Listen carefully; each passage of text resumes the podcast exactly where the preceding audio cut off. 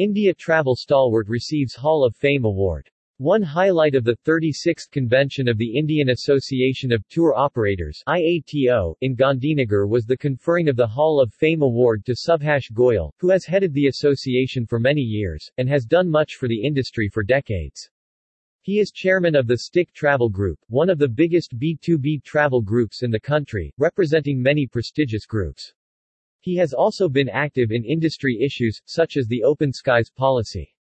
In his acceptance speech, Dr. Goyal said, I am always a big advocate of tourism and feel strongly that being a labor-intensive industry, it has great potential for poverty eradication and economic development, not only in India but worldwide. He thanked his wife, Gursharan, for her role, saying amidst cheers, without you, I would not be able to achieve whatever little I achieved during my tenure as IATO president. Dr. Goyal's biggest achievement as president of IATO was to get the e-tourist visa policy announced and implemented. During his presidency, the membership grew from around 300 to over 1,500. His career in the travel and tourism industry is long and distinguished.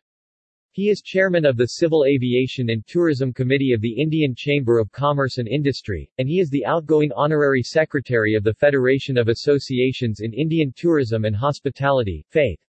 Dr. Goyal has also headed the Tourism and Hospitality Council of the Associated Chambers of Commerce and Industry of India ASSOCHAM, and he writes about tourism subjects for many papers as well as frequently appearing on television. Dr. Goyal concluded his remarks by saying, I can assure you that till the last day of my life, I will continue to leave no stone unturned to make India realize its true potential of the greatest tourist destination in the world, and through this, we will be able to create millions of jobs, eradicate poverty, and make India the country of dreams. Also receiving a Hall of Fame award that night was Randersingh Vagela. More news about India. Hashtag IATO